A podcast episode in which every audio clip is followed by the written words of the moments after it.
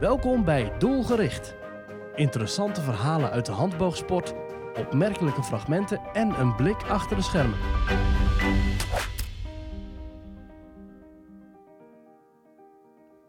Welkom bij een nieuwe aflevering van Doelgericht, de podcast van Handboogsport Nederland. En vandaag heb ik twee topgasten hier aan tafel die menig titel hebben gewonnen in hun carrière. Mike Slussen en Peter Elsra. Welkom heren. Dankjewel. Ja, dankjewel. Mike, om met jou te beginnen. Vertel eens, wat is nou zo leuk aan Peter? Nou, eh, vooral eh, heel veel eh, van hem geleerd door de jaren heen. Hij is natuurlijk altijd, nou ja, toen ik pas begon, ja, de grote compound in, in Europa, misschien zelfs de wereld toen de tijd. En gewoon heel veel van hem kunnen leren en ook heel erg tegen hem opgekeken. En is altijd heel wel, heel enthousiast op. Heb je al die jaren gedacht, dat is een toekomstig bondscoach? Eh, ja, natuurlijk. Hij was heel erg snel eh, goed gecoacht aan mij en eh, heel veel dingen uitgelegd. En ik wist gewoon dat dat, dat zijn passie was. En hij heeft ook altijd bij hem op de club trainingen gegeven. Dus op zich, ja, uiteindelijk kwam dat wel. Dus, dat- geen verrassing voor mij, laat me zo zeggen. Peter, jij, jij zit hier natuurlijk eh, in een nieuwe rol eigenlijk aan tafel. Want je bent tegenwoordig eh, bondscoach op Papendal. Ja, ja klopt. Ik heb, ehm, ja, en eh, vorig jaar augustus heb ik eh, inderdaad, ehm, nou ja, ja gezegd op, eh, op, een, eh, op een aanbod van de NAB inderdaad als, eh, als bondscoach eh, hier op Apendal. Ja. En eh, dat doe jij met veel plezier volgens mij. Ja, dat is echt wel, eh, echt wel heel erg mooi. Ik, eh, ik rij elke dag eh, hier naar Papendal toe, maar eh, met, eh, met, heel veel, met heel veel plezier en heel veel passie ook. Ja. Nou, over dit soort dingen gaan we het vandaag hebben. Over eh, jullie carrières als schutters, als ehm compound schutters natuurlijk. Dus we gaan het heel veel hebben over compound. We gaan natuurlijk kijken hoe jullie loopbaan is gegaan, wat belangrijk voor jullie was. En vooral ook ehm, over jullie samen hebben. Van jullie hebben natuurlijk wel wat dingen bereikt met elkaar. Dat zeker weten. Ja. Mike, als jij nou eens terugkijkt op eh, wat jullie samen hebben gepresteerd. Wat is dan het mooiste moment waar jij dan aan denkt? Oeh, denk, zeker wel het, WK, de bronzen medaille op het WK in uh, Sertogenbos. eh ik denk dat dat wel eh, een van de mooiste medailles is. Die wij als team hebben gewonnen. Natuurlijk omdat het gewoon in het thuisland was. Dat maakt het extra speciaal. Maar ja, we hebben Europese titels samen gehaald. eh. ja, de, eerste keer mijn A-status verdienen toen in, in Turijn, op het WK in Turijn. Ja, dan krijg ik heel veel mooie momenten met Peter doorgemaakt. Zowel individueel als, als met hem als coach achter mij. Toen in Vegas, bijvoorbeeld de eerste keer dat ik Vegas won, was Peter achter mij. Tot, eh, tot gewoon wedstrijden, wereldbekers, eh Europese wereldkampioenschappen. Ja, je hebt het echt over eh, het team. Mhm. En je, heel vaak wordt natuurlijk handboogsport gezien als een individuele sport. Maar jij ziet dat nooit zo, hè? Nee, ja, nee, eh, we hebben gewoon heel veel eh, samen bereikt als een team. En, en ik denk ook dat, dat wij misschien individueel gewoon zo goed zijn, omdat wij altijd elkaar hebben geholpen. Van, hey, test deze pijlen tot, eh, tot hey, je techniek ziet er niet helemaal uit. eh, of eh, dit kan beter, dat kan beter. En we hebben dat eigenlijk altijd heel erg open naar elkaar toe geweest. En ook naar, bijvoorbeeld naar een Silver in het team, of toen het Ruben. We hebben gewoon heel erg, dus nooit zeg maar een ik in het geweest, maar altijd een beetje meer ons. En dat hebben wij altijd geprobeerd, ook al in de, in de ups en downs. Want ehm, naast de ups zijn er ook downs geweest Ja, natuurlijk. zeker weten. Ja, ja. Peter, jouw mooiste moment? Ook dat WK brons in Den Bosch? Ja, ik moet toch wel eerlijk zeggen dat dat wel eh, het, eh, het mooiste moment was, inderdaad. Eh, Toen had je ook wel een behoorlijke oerkreet, hè? Op dat moment. Ja, ja, maar dat was ook die, ja, om, om, om helemaal open en eerlijk te zijn, die laatste pijl die, die vertrok. En ehm, ja, dat hij dan zeg maar daar zou landen, dat was voor mij eigenlijk best wel een klein beetje een verrassing. Hè? En ehm, hij vertrok op zich, wel, op zich wel prima, als ik dat moment gewoon nog even goed, eh, goed bijhaal. Eh, maar dat hij, dat, hij, dat hij tien zou doen op, eh, op zo'n moment in, in, in eigen land, ja, dat was... ehm, ja, dat was toch wel een beetje ja, bijzonder. En, en op dat moment, dan, dan valt ook alles, alles van je af. En dan, dan weet je ook gewoon, ja, die, die, die zit in de pocket. En dan, eh, ja, dan, eh, dan komen er wel wat emoties uit, inderdaad. Het was echt niet normaal. We hebben, we hebben jou, die foto van jouw oerkreet, die gebruiken wij nog steeds. Hè? Dat is ook Ja. niet voor niks natuurlijk, want Ja. het is echt wel van... Dit is ook de handboogsport. Ja. Die emotie die er ook loskomt. Ja. ja, maar het is ook zeg maar, hè, je, je werkt daar met een heel team samen naartoe. Hè? En, eh, dit, dit soort dingen, omdat het ook gewoon een teammedaille is natuurlijk, maar dit doe je ook gewoon echt samen. Hè? En, en wij wisten van tevoren eh, wel zo van, nou ja, goed, hè, er, liggen, liggen kansen. Maar er zijn natuurlijk veel hele goede teams. En dat je dan zeg maar in, in een van die eerste finale rondes ook gewoon Amerika, hè, echt wel de titelfavoriet, er uiteindelijk zeg maar vanaf schiet. Waar eh, niet om het een of ander, waar Mike echt een hele bijzondere match schiet. En, en die ons, hè, die, die Sil en mij er eigenlijk eh, doorheen trekt op, op dat moment. Ehm, maar ja, van tevoren ehm, eh, hadden we wel een gevoel zo van... oké, dit, is, dit is samen. Dit hebben we eh, tot een heel mooi stuk, eh, stuk gebracht. En eh, laten we er ook een mooi eind, eh, eind aan maken. Hey Mike, jij zei al team samen. Je noemde net al de naam van Sil Paten. Mhm. Dat was natuurlijk de, de derde die ook die Mhm. bronzen plak won eh, in Den Bosch. Hoe belangrijk was Sil voor jullie tweeën? Ja, Sil is een beetje de, joker, een beetje een ma- morale spirit, denk ik wel een beetje hoor. Kijk, eh Sil is een super toffe kerel en ik denk dat hij, eh, als wij eh, een keer niet helemaal zien zitten of zo, dan heeft hij altijd, altijd wel een grapje of, of een goede, goed woord voor ons om ons toch eruit te halen. Kijk, eh, ja, zonder Sil was het zeker niet gelukt. Daar ben ik gewoon overtuigd van.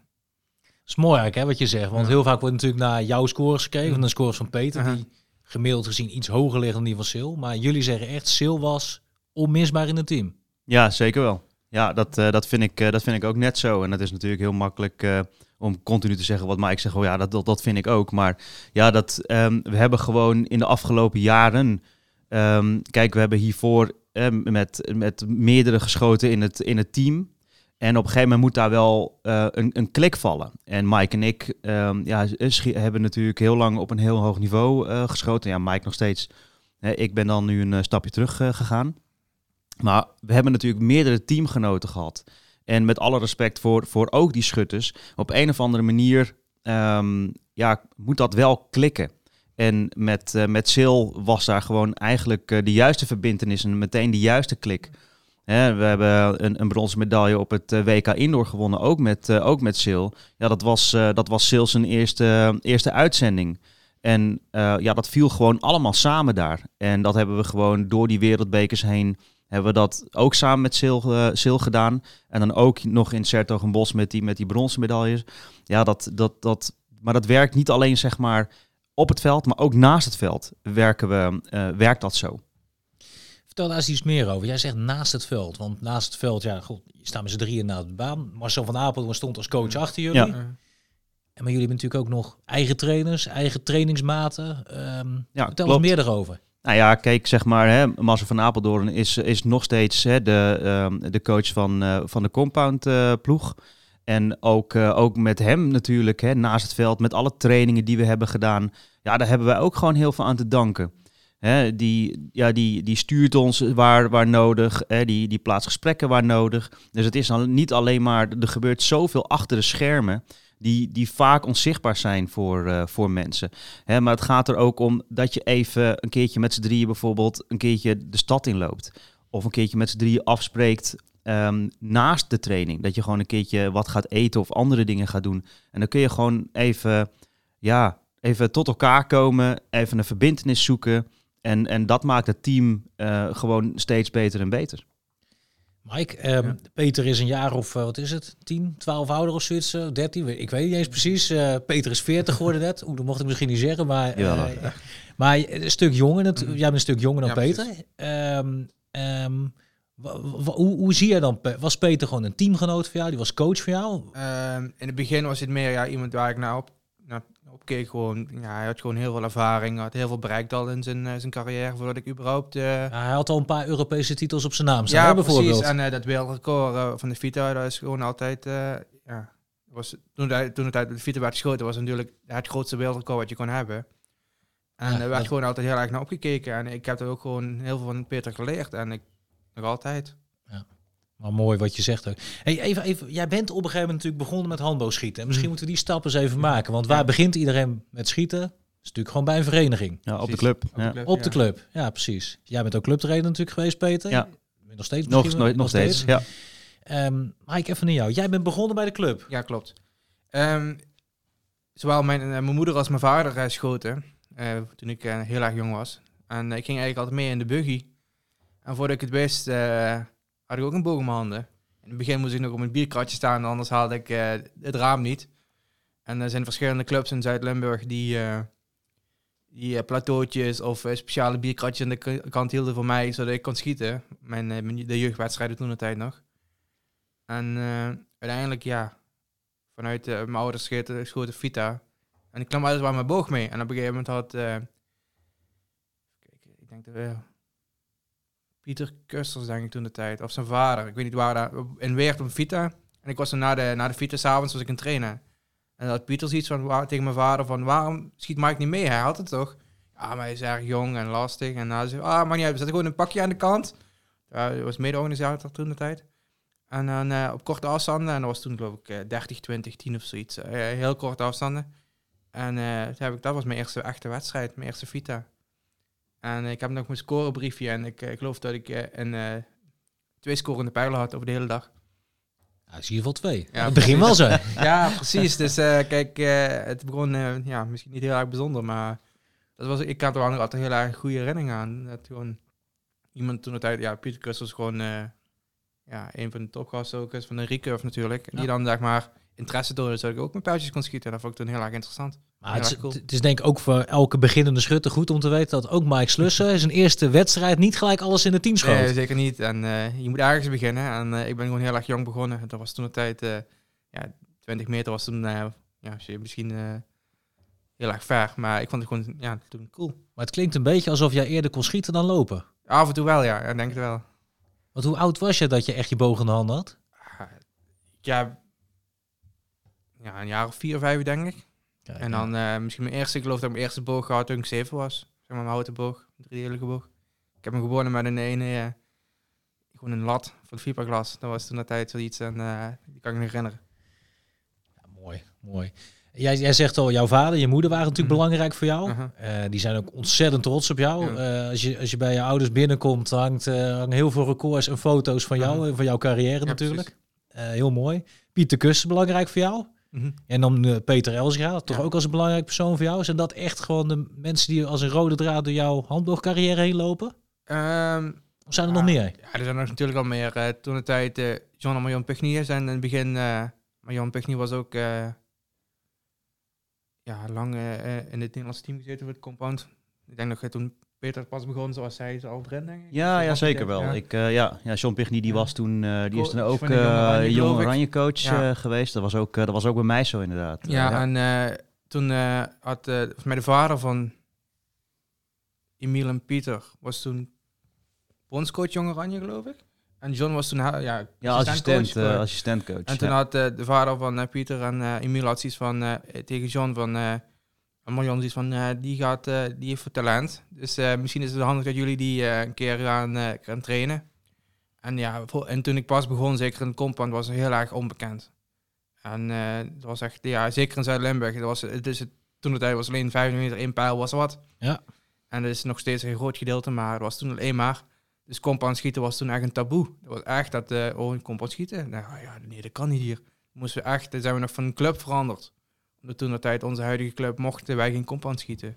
Zijn we naar een andere club moeten gaan schieten, voor, puur omdat ik compound wilde schieten. Ja. En omdat je daar dus ook goed in was. Ja, oh nee, in het begin helemaal niet. Ik denk dat ik in het begin echt, eh, ja, Ja, die twee raken pijlen hebben we het alweer over. Of, eh? Ja, nee, ja, ik, eh, maar dat was nog met recurve toen de eerste Vita. Ja. Dus ik heb heel lang recurve geschoten. Tot een jaar of, ja, ik was misschien een jaar of 10, 11. Toen had ik zoiets, ik wil compound schieten. En mijn vader had altijd zoiets van, je moet eerst fatsoenlijk recurve schieten, een goede basis maken voordat je compound mag schieten. Maar ik denk ook dat dat mee te, te helpen had toen, toen de tijd gewoon compound gewoon heel erg groot taboe was. Zou eh, een beetje beschamen natuurlijk. Maar eh, als je allereerst eh, de 9 gemiddeld, 18 meter. Ja, binnen twee weken schoot ik de 9 gemiddeld met recurve. Dat ik natuurlijk heel erg graag een compound wilde schieten. Ja. Toen had hij 9,2. Ja, twee weken later 9,2. Ja, ja 9,3. Ja, een paar weken later 9,3 daar. Op een gegeven moment had ik ze tegen mijn vader van... Oké, nu wil ik compound schieten of ik stop ermee. En Toen gewoon, mocht het. En eh, op de dag van mijn, mijn moeders verjaardag, 10 maart, eh, lang geleden. Ik weet nog, op de verjaardag van mijn moeder kwam, ging mijn vader ging naar de, de lokale hamburgwinkel. En toen kwam toevallig eh, een klein compoundboogje werd ingeruild. Dezelfde tijd mijn vader daar was. En mijn vader had zoiets van, hey. Dus toen had mijn vader had een, eh, een tweedehands eh, klein compoundboogje. Had hij toen eh, met alles erop en eraan, gewoon echt een koffer en alles, had hij toen gekocht voor mij, zodat ik compound kon schieten. En dat is nu een museumstuk? Nee, helaas heb ik die niet, niet behouden. Dat is een van de enige bogen die ik nog altijd wel een keer zou willen hebben. Maar ja, die zal waarschijnlijk ergens in de, zolder liggen of de kelder ergens bij iemand. maar dit is echt heel lang geleden. En eh, in het begin eh, schoot ik echt eh, overal behalve het midden. En eh, uiteindelijk, maar ik vond het super leuk. En dat nog altijd. En ik denk dat dat ook een van de redenen is waarom dat ik nog altijd compound schiet. Gewoon omdat ik het... Ik vind het gewoon heel erg de, de manier van compound schieten vind ik gewoon heel erg interessant. Kijk, voor ons op hoge wedstrijden, ja, het is meer de die niet missen. Dus we hebben gewoon echt hele wedstrijden dat wij gewoon echt alleen maar focussen op, nee, die team mag je niet missen. Ja. En ik denk dat dat, ja, gewoon en ook de, de, de techniek en de dynamiek achter de boog gewoon heel erg interessant voor mij was toen op jonge leeftijd. En dat ik dat nog altijd heb. Peter, kun jij daar eens wat meer op ingaan? Op die speciale techniek, specifieke techniek van compound? Ja, ehm, ja, dat- ja, dat kan wel. ja, het is, eh, maar, ook, eh, maar ook dat, eh, hè, net wat, wat Mike ook al zegt. ehm, ja, ik begon ook met, met recurve schieten op, op, op de vereniging. Jouw vader was daar denk ik ook belangrijk in, of niet? Ja, ja, zeker. Ja, ja, mijn vader en mijn moeder die, die schoten toen de tijd. ehm, eh, en ik was, ja, op een gegeven moment was ik negen jaar oud. En toen mocht je op de vereniging ook, ook gaan schieten. Maar ik kwam daarvoor al, jarenlang ging, ik al, ging ik al mee. En, eh, maar ja, was ik meer bij de kantinejuf dan dat ik eh, zelf eh, natuurlijk mocht schieten. Want dat mocht niet. En eh, ja, uiteindelijk ehm, eh, eh, zei mijn vader, die, die zei op een gegeven moment van, nou ja, schieten, nou, recurveboog. En nou, dat vond ik allemaal wel oké. Maar ja, er stond, op een gegeven moment stond er een man bij mij naast mij. En die man die schiet, die schiet overigens nog, nog steeds op de vereniging waar ik ook schiet. En die stond daar met een, met een compound te schieten. En mijn ouders die zeiden na een paar weken zo van, nou ja, wat, eh, wil je dan, eh, wat, wil je dan qua boog? Wat wil je graag een boog kopen? Wat wil je dan? Ik zeg, ja, maar als je mijn boog koopt, dan moet ik wel zo'n ding hebben. Want eh, dat, eh, een compound, dat vind ik, eh, dat vind ik mooi. Dat, eh, En, en wat, wat was dat nou echt dat speciale gevoel voor jou, dat die liefde voor compound toen al ontstond? Ja, dat is, dat is heel lastig Ja. te zeggen, want het is gewoon een, ehm, misschien wel gewoon de snelheid of de techniek die erachter zit, de perfectie. Geluid, ja, geluid, van De- alles. de- dat is gewoon een soort, ja, dat is toch wel een beetje een, een gevoel dingetje of zo. En ehm, ja, dat, dat, dat raakte mij, eh, dat raakte mij toen. En uiteindelijk, eh, ja, is mijn vader die is mij heel lang, eh, heel lang gaan trainen. En ehm, eh, uiteindelijk, zeg maar, ben ik op een gegeven moment naar iemand toegestapt die in het Nederlands team zat. Zo van, ja, kun jij mij niet, kun jij mij ook niet een keertje lesgeven? En Wie, wie was dat? Dat was Piet Roof. En dat is, ja, dat zal voor, voor velen een hele onbekende naam zijn. Ehm, maar die, die trainde mij dan één keer in de maand. En eh, vervolgens, eh, dat deed hij een aantal, aantal jaar lang, want hij had eigenlijk gewoon heel weinig tijd. Dus je kwam één keer in de maand naar de vereniging toe. En die, ehm, die, die leerde mij eh, ook nog eens een keertje de kneepjes van het, van het vak uiteindelijk. En die was belangrijk voor jou dus in die ja, fase. die was zeker in die fase heel, heel belangrijk. Maar ja, kijk, om, om, hè, er zijn natuurlijk meer mensen dan, dan één belangrijk ehm, in, in je carrière. Hè. Het is niet zo ehm, d- dat je vaak maar één iemand kunt, eh, kunt aanwijzen van, nou ja, eh, ik, dankzij die of die heeft me veel geholpen. Dat zijn gewoon veel meer, eh, meer personen. Hè. Dat zijn natuurlijk je ouders, eh, dat zijn je collega-schutters, ook op de vereniging, ehm, eh, clubtrainers. Dat, dat, dat is gewoon eenmaal zo. En uiteindelijk ga je dan met jonge oranje coaches eh, ga je dan, ga je dan werken als je verder komt. Eh, nu zitten daar bijvoorbeeld eh, voor RTC coaches. Nou ja, dan ga je naar jong oranje toe, dan ga je naar de seniorenploeg toe. En dan krijg je die coach en dan komt er weer een andere coach. En, en, en die leren je allemaal kleine beetjes. En, en, en daar moet je het uiteindelijk van hebben. En dan is waarschijnlijk ook de verschillende fases die je daarin tegenkomt, is ook steeds weer iemand anders belangrijk dan. Natuurlijk, Ja. ja, natuurlijk. Maar ik bedoel, ehm, ook, eh, ook in mijn carrière, en dat, en, dat- en dat klinkt misschien, hè, Mike die zegt net allemaal mooie dingen over mij, hè, met, eh, met, met dat ik hem veel geholpen heb en veel geleerd heb. Maar dat is andersom ook zo. Hè, ook in mijn fase, zeg maar, dat Mike ehm, nou ja, toch achter me aankwam en op een gegeven moment, zeg maar, ja, beter ging schieten als ik. Ja, toen, had ik- toen had ik wel zoiets zo van, ja, nu moet ik ook wel een stapje, een stapje bij gaan, eh, gaan zetten. Was die competitie eh, goed voor jou? hè, Ja, ja, moment? natuurlijk. Dat was hartstikke gezond. En Ja. dat, dat wordt vaak eh, als iets, iets negatiefs gezien. Maar ik vond het juist eigenlijk hartstikke mooi. Dat ik ook gewoon een, een stap extra moest zetten om er ook weer bij te komen. Want ik heb een tijd lang gewoon best wel losgestaan. En uiteindelijk kwam Mike, die kwam steeds dichterbij, dichterbij. En op een gegeven moment werd hij beter als ik. En toen merkte ik ook van, ja, nu moet ik ook wel stappen bij gaan zetten. Hè, dus dan ga je ook weer andere dingen doen, ehm, andere ervaringen. Maar dan ga je ook ehm, als, als collega's eh, met elkaar, ga je ook gewoon sparren. En zo van, hey, hoe doe jij dat nou? En dan heb je een, hè, en op een gegeven moment hadden we een keer eenzelfde boog.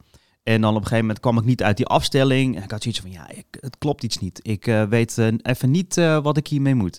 En dan ga je daarover praten. En uiteindelijk kom je dan met z'n tweeën tot, tot een oplossing. Hè, dus, dus ja, het, het feit dat, dat Mike achter me aan zat, ja, dat, is, dat was hartstikke positief voor mij ook. Mike, eh, als jij nu, eh, nu kijkt hè, in, eh, in de compound top in Nederland. Ja, ja, ja, ja, jij bent echt de topper in Nederland op het moment. Dat, is, dat, dat zien we ook. Maar Als je nou achter jou kijkt of om jou heen kijkt. Maak je dan zorgen over het aantal compound schutters in Nederland op dit moment? Eh, ja, ik vind het heel erg lastig, want er zijn natuurlijk heel lange tijd geen wedstrijden echt geweest. En, eh, en ook, ja, ik moet ook zeggen, de merendeels van mijn wedstrijden zijn niet in Nederland. Dus ik vind het heel erg lastig om te zeggen van, oh, die is goed of die is niet, niet goed. Ik heb er gewoon te weinig, ja, ik zie het gewoon te weinig in Nederland. Het is gewoon eh, heel erg lastig om te zeggen. Kijk, we trainen natuurlijk regelmatig hier met een nationaal team. Dan zie ik af en toe een Max en een Sale en een Sander. Ja, Sander is ook al, jaren mee. En ja, die zijn ook allemaal, als je die keer in de dag hebt, dan moet je ook eh, echt wel stevig aan... stevig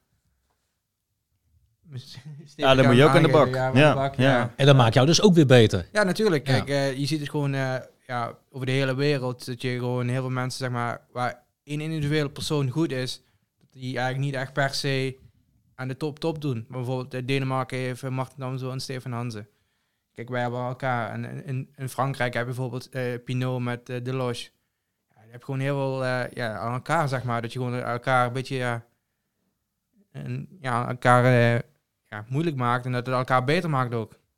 Dus jij hoopt gewoon dat, er, eh, dat die andere toppers in Ja. Nederland, dat die ook weer verder groeien. Ja, elkaar ook- ook verder stimuleren ja, om het jou ook weer lastig te maken. Inderdaad, ik denk Ja. eh, dat dat uiteindelijk wel nodig is. Kijk, ik, ik heb nu eh, geen, ja, Peter helaas niet meer. Misschien kunnen we af en toe een keer sparren als hij een keer zin heeft. Maar, ja, ja, zeker. Ja, ja, maar eh, inderdaad, ik denk dat dat voor mijn eh, welzijn ook goed is. Dat een, Sil en misschien een Max ook ja. aan mijn niveau aan komt klauteren, zeg maar. Dat ik ook zelf beter ga worden.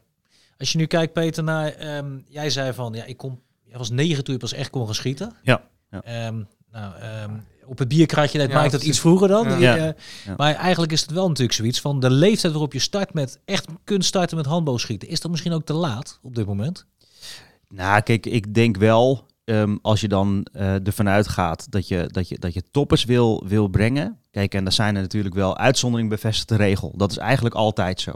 Maar jong geleerd is oud gedaan. Dat is gewoon eh, zoals ik erin zit. Dus het moment zeg maar, dat je jong begint, veel uren maakt, dan op een gegeven moment dan ontstaat daar wel, dan ontstaat er wel wat. Er zijn gewoon heel veel verenigingen die gewoon ja, niet toelaten om op, om, hè, dat, dan moet je dan gewoon ook negen jaar zijn of iets ouder, dat je, dat je kan starten. Ehm, ik vind gewoon veel meer dat er gekeken kan worden en, en uiteindelijk ook moet worden naar, ehm, is zo'n kind zeg maar, eh, ehm, ja, goed om in acht te nemen met de veiligheidsregels. Hè? Dus kent hij de veiligheidsregels, eh, kent hij die goed en neemt hij die goed in acht. Nou ja, als je dat, als je dat heeft, dan kun je zo- zo'n jongen of een, eh, of, of een dame, hè, of een meid, die, die kun je gewoon prima laten starten. Ik, ehm, ja, ik, ik ben echt voor. Ja. Mike, eh, want jij, jij inderdaad, wat je zei, Eh. jouw hulpmiddel was een bierkratje inderdaad. Ja, precies, Eh, eh, dat blijft, ja. vind ik wel een mooie vergelijking nog steeds, zeg maar, inderdaad. Maar ehm, jij zei ook van 25 meter één pijl was natuurlijk in, in, in, jouw, in jouw Limburg Ja, echt de discipline. Ja. Eh, gelukkig is dat iets aan het veranderen. Is ook breder, 3D Ja, natuurlijk 3D, ook veel. Ehm, eh, zeker ook Rieke, compound natuurlijk ook. Ja, Limburg kan niet meer om compound heen Nee, met ja, jou, laten we ook duidelijk over zijn. Eh, maar is, hoe zie jij dat zelf ook? Van, wat, wat zou de, wat zou, nou laat, wat, laat ik de vraag anders stellen. Wat zou ik nou zeg maar, in mijn rol als directeur moeten doen om te zorgen dat die vereniging inderdaad wellicht de deur eerder openzetten voor, voor jongeren? Ja, ik denk dat het gewoon, eh, inderdaad, zoals Peter zei, gewoon eh, per individueel moet je worden bekeken. Kijk, sommige mensen zijn gewoon al een stuk volwassener als ze jonger zijn. Ik zie dat bijvoorbeeld bij ons op de club zijn nu een paar, eh, er zijn toch ook drie broers. En eentje is geloof ik vier of vijf, de andere is een beetje ouder en de andere is met elf. En het grappige is dat de middelste broer is eigenlijk de minst volwassene. Die zeg maar een beetje meer, die vindt het leuk, maar vindt het leuk om daar te zijn, maar niet per se om te schieten, zeg maar. Meer voor de, ja, de s- atmosfeer eromheen, zeg maar. Terwijl de echt de jongste, die wil eigenlijk gewoon, ik wil beter worden. Ik wil de top bereiken. Dat is wel grappig, dat heel erg, ja... Dus, dus kijk, kijk naar het individu Ja, en niet alleen maar naar de leeftijd. Dat is eigenlijk wat jullie pleidooi ook voor is. Ja. Ja. Ja, zeker weten. Ja. En als je het dan hebt over, eh wat inderdaad, de recurve bogen is natuurlijk heel vaak nog steeds het vertrekpunt eh, Ja. voor, eh, voor verenigingen, voor trainers, ook in de trainersopleidingen. Is dat ook nog steeds, is dat nog terecht dan of zouden we er ook anders naar moeten gaan kijken? Nou ja, kijk, wat, wat ik daarover denk, kijk, het is natuurlijk gewoon heel makkelijk. Kijk, als je een, een recurve boog hebt, ja, als, als ik hier een recurve boog heb, dan kunnen wij die met z'n allen uittrekken. Maar dat wil natuurlijk niet zeggen dat die ook gewoon echt past bij jou of bij mij. Hè, eh, Mike heeft langere armen dan, eh, dan dat ik heb. Ehm, dus, dus dat moet uiteindelijk wel. Maar dat is als je je eigen boog gaat halen. Dan is dat een, een, een, een stuk dat je bij de dealer dan of, of een winkel dan meekrijgt. Maar als je kijkt bij, bij een vereniging, dan is dat gewoon een stukje lastiger. Hè? En, eh, maar de tegenwoordige bogen, ehm, die, geven, die geven zoveel mogelijkheden om zeg maar, de instelbaarheid van zo'n boog te kunnen, te kunnen verzetten. Ja, ik, ik ben echt voor dat, dat gewoon verenigingen ook gewoon een, een paar compounds halen en dan, en dan gewoon verstellen. Ehm, en dan, en dan daarmee, eh, daarmee kunnen, kunnen gaan schieten. Die mogelijkheden zijn er echt. Dat was vroeger niet zo. En, en is, dan ook, ehm, is dan ook echt noodzakelijk dat de materiaalkennis zeg maar, ook versterkt wordt bij de verenigingen? Ja, zeker. Ja, zeker. Maar dat gaat niet alleen al. ehm, ik, ik denk niet dat het, eh, dat, dat het alleen maar zit in materiaalkennis, maar ook gewoon de techniek van, van compound. Nee, daar zit natuurlijk. ehm, ik denk dat dat heel vaak. ehm, ik, denk, ja, ik vind dat dat een maken of breken is. Een, een, een compound techniek. En als je goed met een, met een release kunt omgaan en, en begrijpt hoe die functie werkt, dan, eh, dan kun je heel veel bereiken ook met, eh, met, met, eh, met compound schutters. En ook op zeer jonge leeftijd kan dat, kan dat prima. En dan is het niet gevaarlijk? Nee, Juist absoluut niet. Verantwoord nee, binnen de nee, veiligheidsmaatregelen die er zijn. Ja. ja. nee, absoluut niet. Dat, nee hoor, dat, dat gaat prima.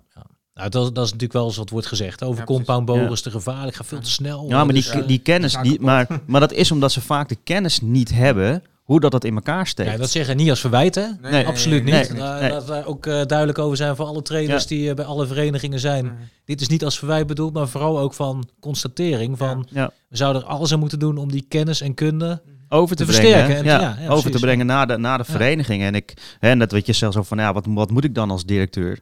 Ehm, ja, ik, ik denk dat het, dat het heel goed is als, als die kennis uiteindelijk daar gedeeld wordt op die verenigingen. En zo kan compound discipline in ieder geval heel mooi gaat groeien. Maar dat begint bij de trainers. Die moet je uiteindelijk opleiden, Ja. bij de verenigingen. Dat zie je wel ook zeker in Zuid-Limburg wel, eh, wat ik eh, uit mijn eigen kennis heb eh, gezien, zeg maar. Zeg maar heel vaak dat je gewoon een, een topschutter die dan de kids traint. Dus hebben we geen echte, echte trainer, maar meer iemand die dan een keer de, de koploper van, van het eerste team, dan, die gaat dan de kids trainen, zeg maar. Kijk, dat is heel erg lastig om natuurlijk uit je eigen ervaring, zonder enige trainerservaring, dan kids te trainen, zeg maar. Ja, want goed schieten betekent Ja, niet dat je goede trainer bent. Ja, inderdaad. precies. Ja. Eh, Nee, nee, absoluut niet. Ja, dat moet jij gaan bewijzen. Peter. Ja, ja, ook, eh, ja, ja, maar ook daar moet ik mij ook gewoon nog, eh, nog ontwikkelen. En ik neem natuurlijk gewoon mijn eigen ervaring in mijn rugzak. Die neem ik natuurlijk mee. Maar er zijn ook gewoon als, als, als coach nu, nu, nu dingen die ik ook gewoon nog moet leren en ontwikkelen. Maar dan ben je gewoon als schutter zijnde. Ja, ben je daar niet altijd bewust van of mee bezig. En er zijn ook eh, genoeg coaches in mijn omgeving, zeg maar, die mij vroeger hebben getraind. Ja, die zeggen dingen bewust of onbewust wel of niet. Ja. En, en dan uh, dat zorgt ervoor uh, dat, je, ja, dat je uiteindelijk gewoon veel meer gaat leren. Of, of dingen moet laten, omdat het je uiteindelijk in, jouw uh, in jouw loopbaan gaat, gaat tegenwerken. Ja. En dat is dus gewoon heel belangrijk, dat trainers dus contacten met andere trainers, dat die dus ook verder ja. worden ontwikkeld. En dat je inderdaad, als je een goede schutter bent, ga wel een trainersopleiding doen als het enigszins kan. Ja, als je dat wil hè, natuurlijk, hè, want dat is, niet iedereen is een goede trainer, maar het is wel mooi om in ieder geval die kennis over te dragen. Dat ja. kun je op een heleboel verschillende manieren. Ja, precies. En ik denk dat zo'n trainerscursus gewoon een hele mooie basis is om, om de kids mee te beginnen te trainen. Zeg. Als je gewoon de basis weet van schieten, dan is aan over kunt brengen, dan, dan heb je de kids zo, zoveel mee. Ja. Ja, ik, ik denk ook, hè, wat je vaak natuurlijk ziet met zo'n uh, uh, met zo'n opleiding, uh, dat er toch wel heel veel specifiek recurve wordt, wordt getraind of wordt gecoacht. Hè, in ieder geval binnen een opleiding. En binnen die opleiding zou je gewoon echt prima ook uh, de, de vertaalslag kunnen, kunnen leggen met, uh, met compound. Hè, de technieken die verschillen wel wat, maar de basis daarentegen is ook alweer voor een heel groot deel redelijk gelijk. Hè, alleen er zitten gewoon echt andere elementen in, um, ja, die je naar mijn mening in zo'n trainingscursus gewoon prima kunt meenemen. Ja, mooi voor dit eh, gratis advies wat je meegeeft. We zijn op dit moment ook bezig met een project om eh, de opleiding te versterken. Project eh, Meer en Beter Kader. Juist in het kader van hoe zijn onze instructeurs, trainersopleidingen? Hoe kan dat beter? Hoe kunnen we zorgen inderdaad dat een trainersdiploma ook steeds zijn waarde behoudt? Want je moet inderdaad wel kennis up-to-date houden natuurlijk. Precies. Want je, je zei het al, materialen veranderen, trainingstechnieken veranderen. De manier van schieten is veranderd in de loop der jaren natuurlijk. Laat dat ook niet... ehm, Ja, maar het gaat vergeten. gewoon. Ik, ik denk dat het vooral ook specifiek zit in, eh, in verbinding. Hè, je moet mensen in verbinding kunnen laten zijn om, eh, om elkaar te kunnen, te kunnen helpen. Je zou bijna kunnen denken aan bij wijze van spreken een community of zo. En, en ehm, de, de handboogsport is natuurlijk al een community. Maar ja, waar, waar stel je je vragen als je, ehm, ehm, ja, als je ergens naartoe Ja. moet of je loopt ergens vast? Waar doe je dat dan? En daar is op dit moment geen platform voor. ja, nou, dat zijn we inderdaad, inderdaad ont- ontwikkelen, precies. Nou, kijk. Vind jij dat ook echt een, een, een, een rol voor jou, zeg maar nu als coach op Papendal, om ook die verbinding te blijven creëren? met Ja, andere- zeker. Ja. Ja, absoluut. absoluut. Maar het gaat, eh, het gaat uiteindelijk om, om je informatie ook, ook te kunnen delen en te durven delen. Ja. En je moet ook zien, eh, door informatie te, te delen, ehm, daar word je zelf ook beter van. En dat wordt vaak gezien als toch iets negatiefs, hè, want dan maak ik een ander beter. Maar in dat geval ga je jezelf ook gewoon beter maken. Hè, net was wat Mike ook al zei. Zo van, ja, ik heb Mike gewoon vanaf het begin af aan heb ik, heb ik hem meegenomen in, in, in, in mijn verhaal. En het wil helemaal niet zeggen dat mijn verhaal ook de correcte manier is. Ehm, maar ik heb wel gewoon zoveel mogelijk ehm, meegenomen en, en geleerd wat ik, wat ik kon en wat ik wist. En ehm, ja, kijk, nu, nu als, als coach zijnde eh, vind ik dat nog steeds. Maar ja, ik, ga, ik heb de ploeg natuurlijk eh, verlaten. En, en, ik, eh, en ik hoop dat Mike, zeg maar, nu dat stokje overneemt. En ook in die ploeg, zeg maar, nu die verbinding gaat, gaat zoeken. Dat hij ook gewoon de schutters die onder hem staan, ook beter gaat maken. En daar ligt die verbinding weer. Dat voel je ook als eh, driver, neem ik aan. Ja, zeker. Eh, Kijk, eh, ja, we hebben laatst een keer over gehad dat ik gewoon heel erg belangrijk vind dat er gewoon een animo komt naar, naar het, zeker naar het Nederlands team toe. Kijk, we hebben verschillende echt goede schutters door heel Nederland heen, maar dat die ja, het heel erg lastig vinden om, om die drive te vinden om naar het Nederlands team toe te gaan. Want het is natuurlijk heel erg lastig af en toe om de connecties te vinden. Zeker, zeker. Ja, en dat is natuurlijk ehm, nu in deze coronapandemie nog, nog een een keer extra. stuk lastiger. Ja, dat, dat helpt natuurlijk niet. Ehm, toch even een paar even een stapje naar die coronapandemie. Want het is inderdaad wat Mm. jij terecht zegt van... ehm, er zijn natuurlijk al heel lang geen wedstrijden meer geweest. Om te kijken waar iedereen staat is al heel erg lastig. Mhm. Hoe gaan wij zorgen dat wij met elkaar weer inderdaad die motivatie vinden... om in ieder geval die sporters bij elkaar te brengen, die schutters bij elkaar te brengen... en elkaar weer te verbeteren? Ja, Want- ik denk gewoon heel erg standaard gewoon wedstrijden. Wedstrijden, Eh, ja. Ja, ik ben nooit echt een, trainingspersoon geweest. Ik heb altijd eh, nodig gehad van de wedstrijden. Dat vond ik altijd super cool. En ik, eh, ik denk dat dat heel veel mensen zullen zien eh, dat een, een training zonder doel, dat heel erg snel saai wordt. Dat heb ik, zie ik zelf ook nu, zeg maar. We hebben gewoon heel erg lang geen vooruitzicht gehad op wedstrijden. Ik stond maar wat te trainen. Ik ging wel iedere dag trainen, maar eigenlijk zonder echt, echt iets, ja, dat ik er echt bij had, zeg maar. Ik ging dan 60 tot 120 pijlen schieten. En aan het einde van de training eigenlijk zoiets van, waarom heb ik het gedaan? Ik ben er helemaal niet beter van geworden, weet je wel. Dus ik vond het heel erg lastig om, om te zeggen van, hier, ik ga trainen voor deze wedstrijd. En toen eenmaal dat de wedstrijden weer een beetje op gang kwamen, internationaal, toen ben ik ook echt met een doel gaan trainen. En toen voelde ik ook in één keer dat mijn, mijn punten in één keer echt een stuk hoger gingen worden. Dus ik denk dat, kijk, voor mij internationale wedstrijden zijn misschien voor andere schutters nationale wedstrijden. Mhm. Diezelfde Mhm. doel, zeg maar. Diezelfde ja, effect, zeg maar. Dus jij bent wel heel blij geweest met die remote indoor World Cups en eh, lockdown games en weet ik, Ja, eh, weet ik hoe ze allemaal heet, precies heten. Invitationals en Heel- ja, ja, heel, precies. eh, heel veel termen gehad natuurlijk. Ja, ik kan zeker weten, dat heeft mij zeker geholpen. En eh, ik denk als ik die niet had gehad, dat ik zeker nog niet op dit niveau eh, terug was waar ik eh, was geweest, zeg maar. Ja. Nou, dat is ook precies wat natuurlijk al- waarom in Nederland ook een aantal wedstrijden hebben georganiseerd. Juist dat mensen bij de vereniging konden Mm. schieten.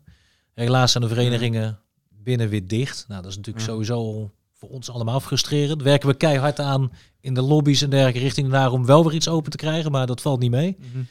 Maar in ieder geval wel die wedstrijden die doorgaan. Jij hebt wel weer binnenkort internationale wedstrijden gelukkig op jouw precies. agenda. Ja, eh, we gaan eh, volgende week eh, gaan we naar Kroatië, naar de Grand Prix eh, in Porec. En dan ben ik een weekje thuis en dan ga ik naar Guatemala. En dan moet ik dan 14 dagen quarantaine doen eh, in het land eh, Guatemala, zodat ik Amerika binnen kan komen. En dan heb ik eh, een wedstrijd in Las Vegas. En vanuit Las Vegas vlieg ik dan meteen terug, terug naar Guatemala voor de Wereldbeker in Guatemala te schieten. En dat is voor jou echt weer iets wat jouw bloed sneller doet stromen? Ja, zeker weten. Ik, ja, ik normaal gesproken in een normaal jaar, dan ben ik rond het, ja, tussen 250 en 275 dagen per jaar weg. Echt op reis voor wedstrijden. En eh, ja, dit, eh, dit gaat een beetje terug naar de old habits, eh, zeg maar. Gewoon mijn oude regime. Ja. Van gewoon meer weg zijn dan thuis. Kijk, in het begin van de corona had ik echt zoiets van, oh, dat vind ik wel prettig. Ik, ik heb natuurlijk vier jaar continu vliegtuig in, vliegtuig uit, vliegtuig in, vliegtuig uit.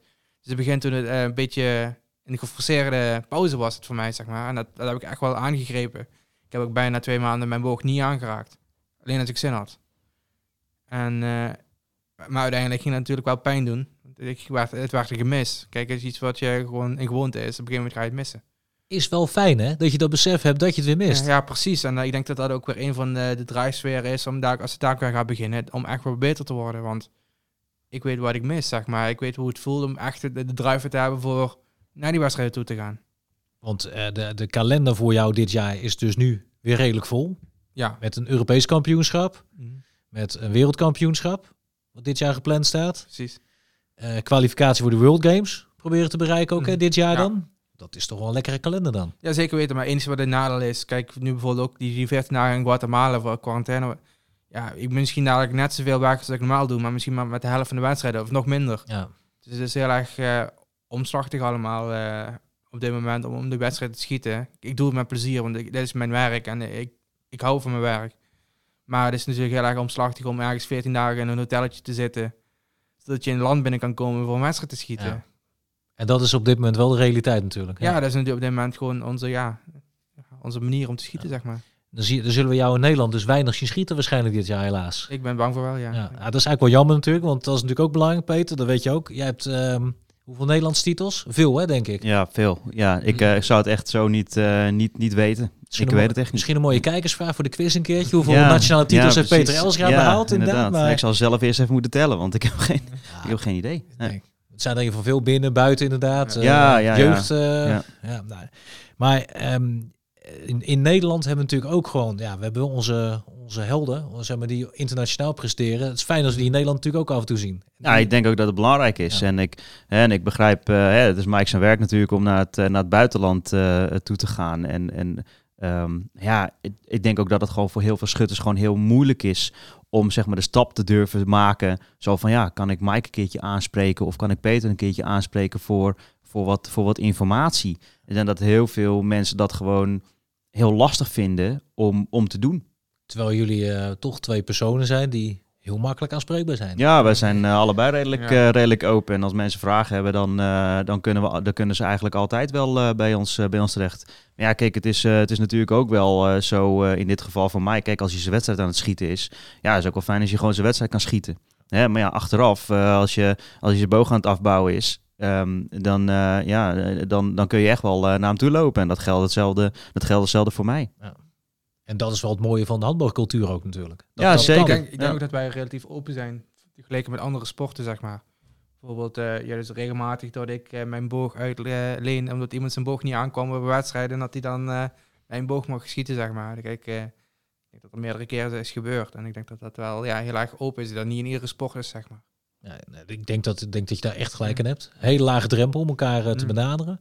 Als we nou eens kijken naar die jeugd. Hè. Echt gewoon inderdaad de jongens. Jullie zijn jong begonnen. Ehm, jeugd wil zich altijd ontwikkelen. Die wil beter worden. Precies.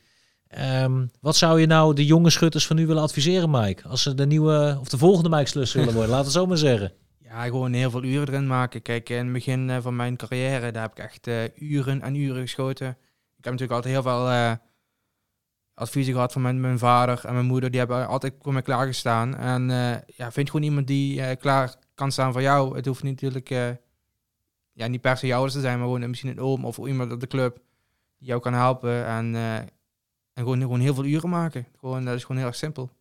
Moeten ze ook vooral eh, veel eh, YouTube-filmpjes van jou gaan kijken bijvoorbeeld? Of, eh, of Ja. andere soorten zaken? Ja, ik ben altijd heel erg simpel in. Het is, eh, ja, een, een, een handboogtechniek is voor iedereen anders. Kijk, er is geen, eh, geen 100% lijn. Als je zo schiet, dan schiet je alleen maar tienen. Kijk, het is gewoon heel erg individueel, eh, zie ik het altijd.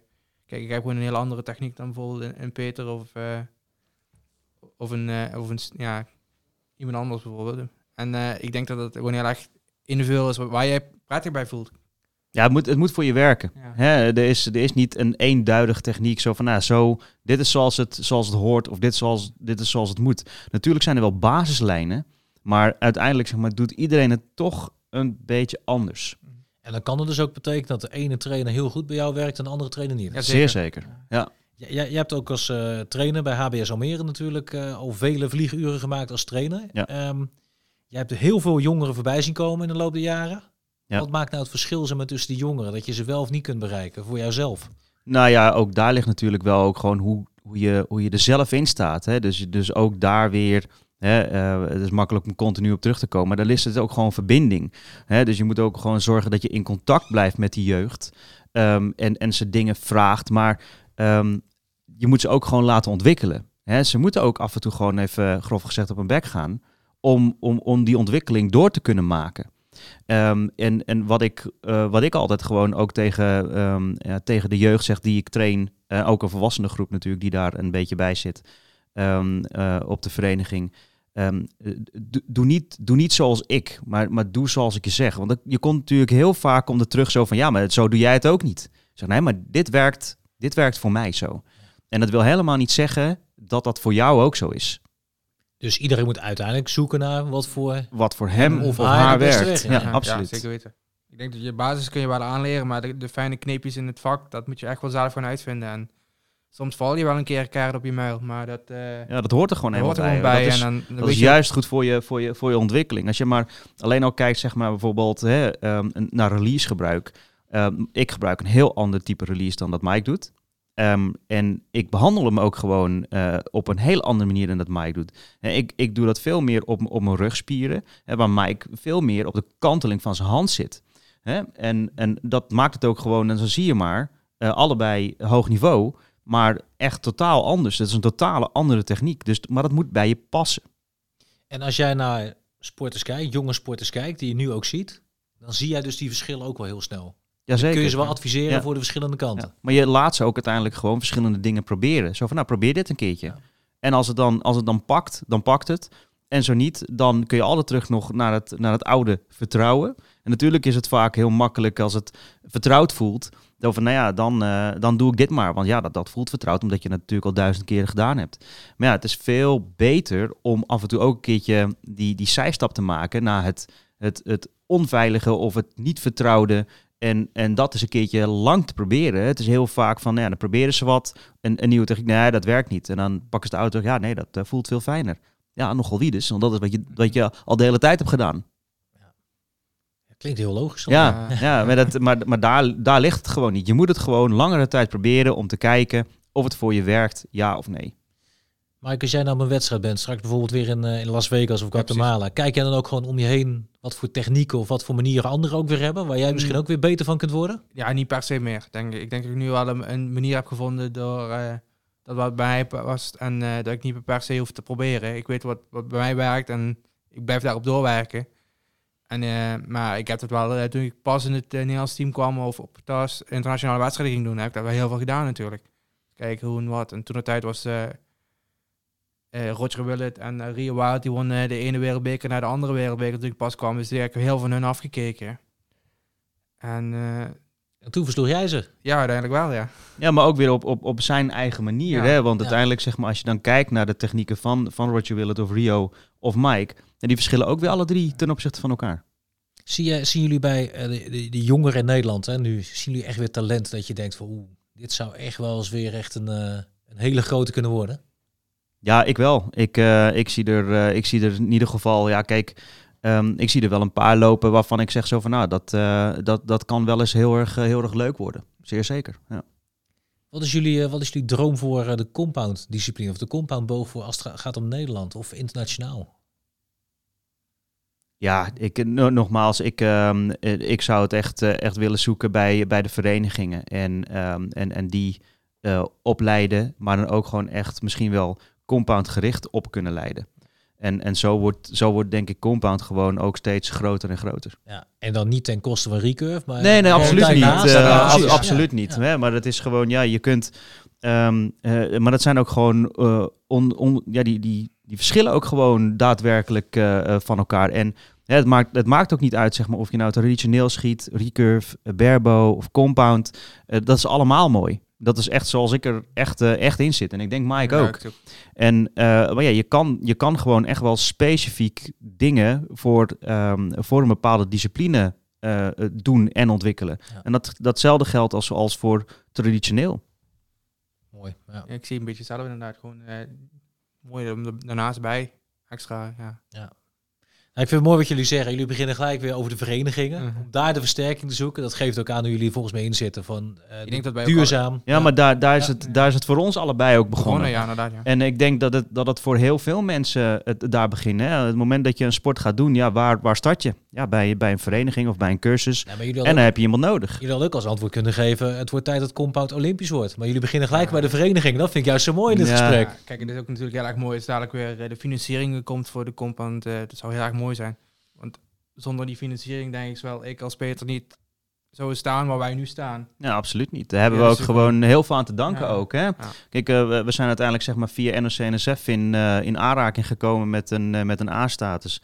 Ehm, ik, ehm, ik haalde mijn A-status op in, in, in het jaar 2000.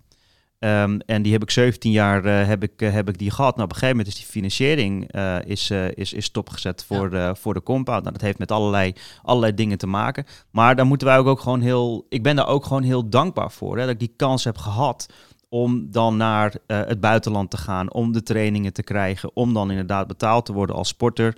En daar is het voor mij ook echt wel in een, in een stroomversnelling gegaan. Maar zonder die subsidie en die, en die financiële middelen, dan wordt dat traject gewoon vaak twee keer zo lang. Ja. Ja, want als je 18 jaar bent en je krijgt dan, eh, ik was 19 jaar geloof ik, dat ik die A-status kreeg.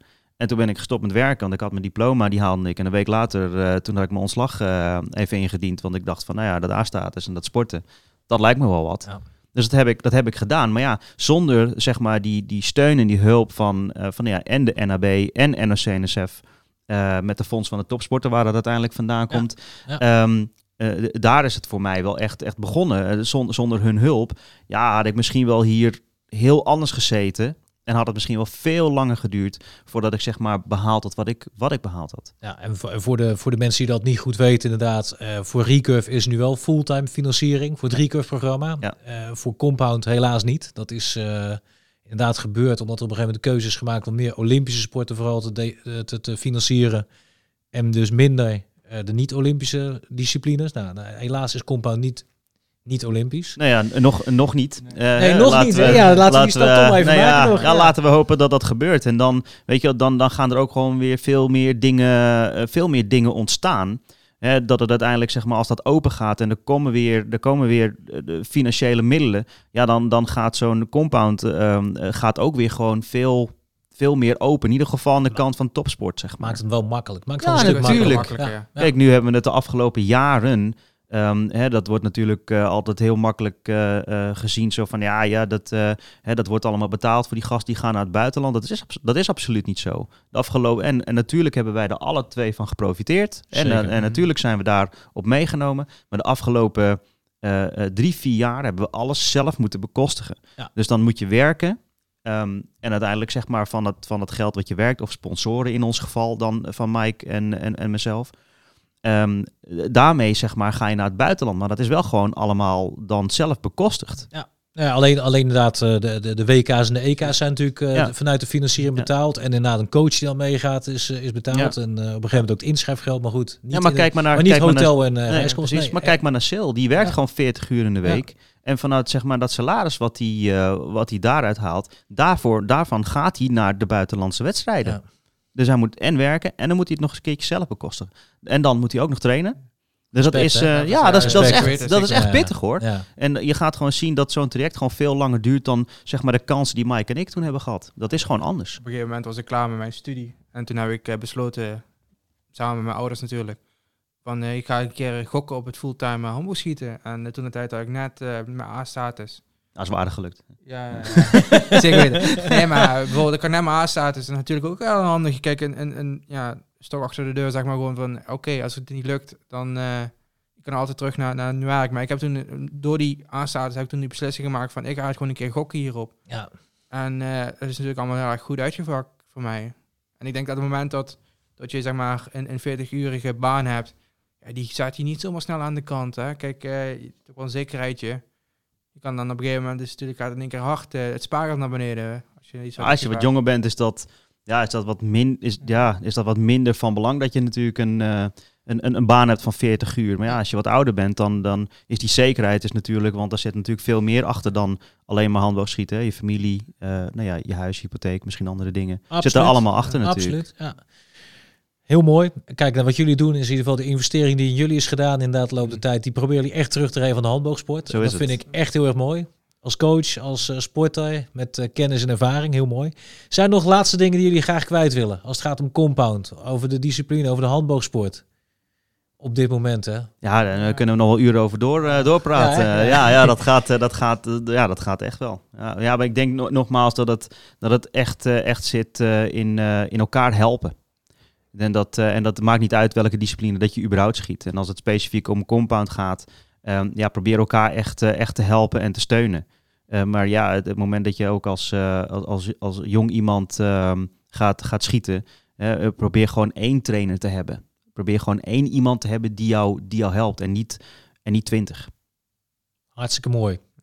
Ik heb jullie een heleboel horen zeggen vandaag. En ik heb eh, in ieder geval jullie met mijn boodschappenlijst meegegeven. Dankjewel daarvoor.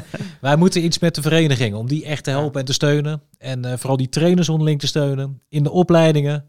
En natuurlijk keihard blijven werken aan eh, de financiering. En dat is ook waarom we het verhaal van de handboogsport ook op een heleboel manieren proberen te vertellen. Waaronder in deze podcast.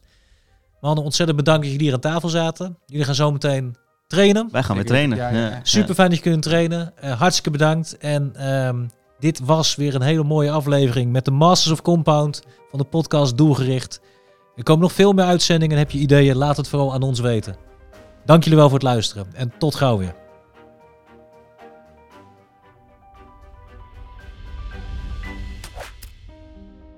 Tot zover deze aflevering van Doelgericht. Vergeet je niet te abonneren en graag tot de volgende keer.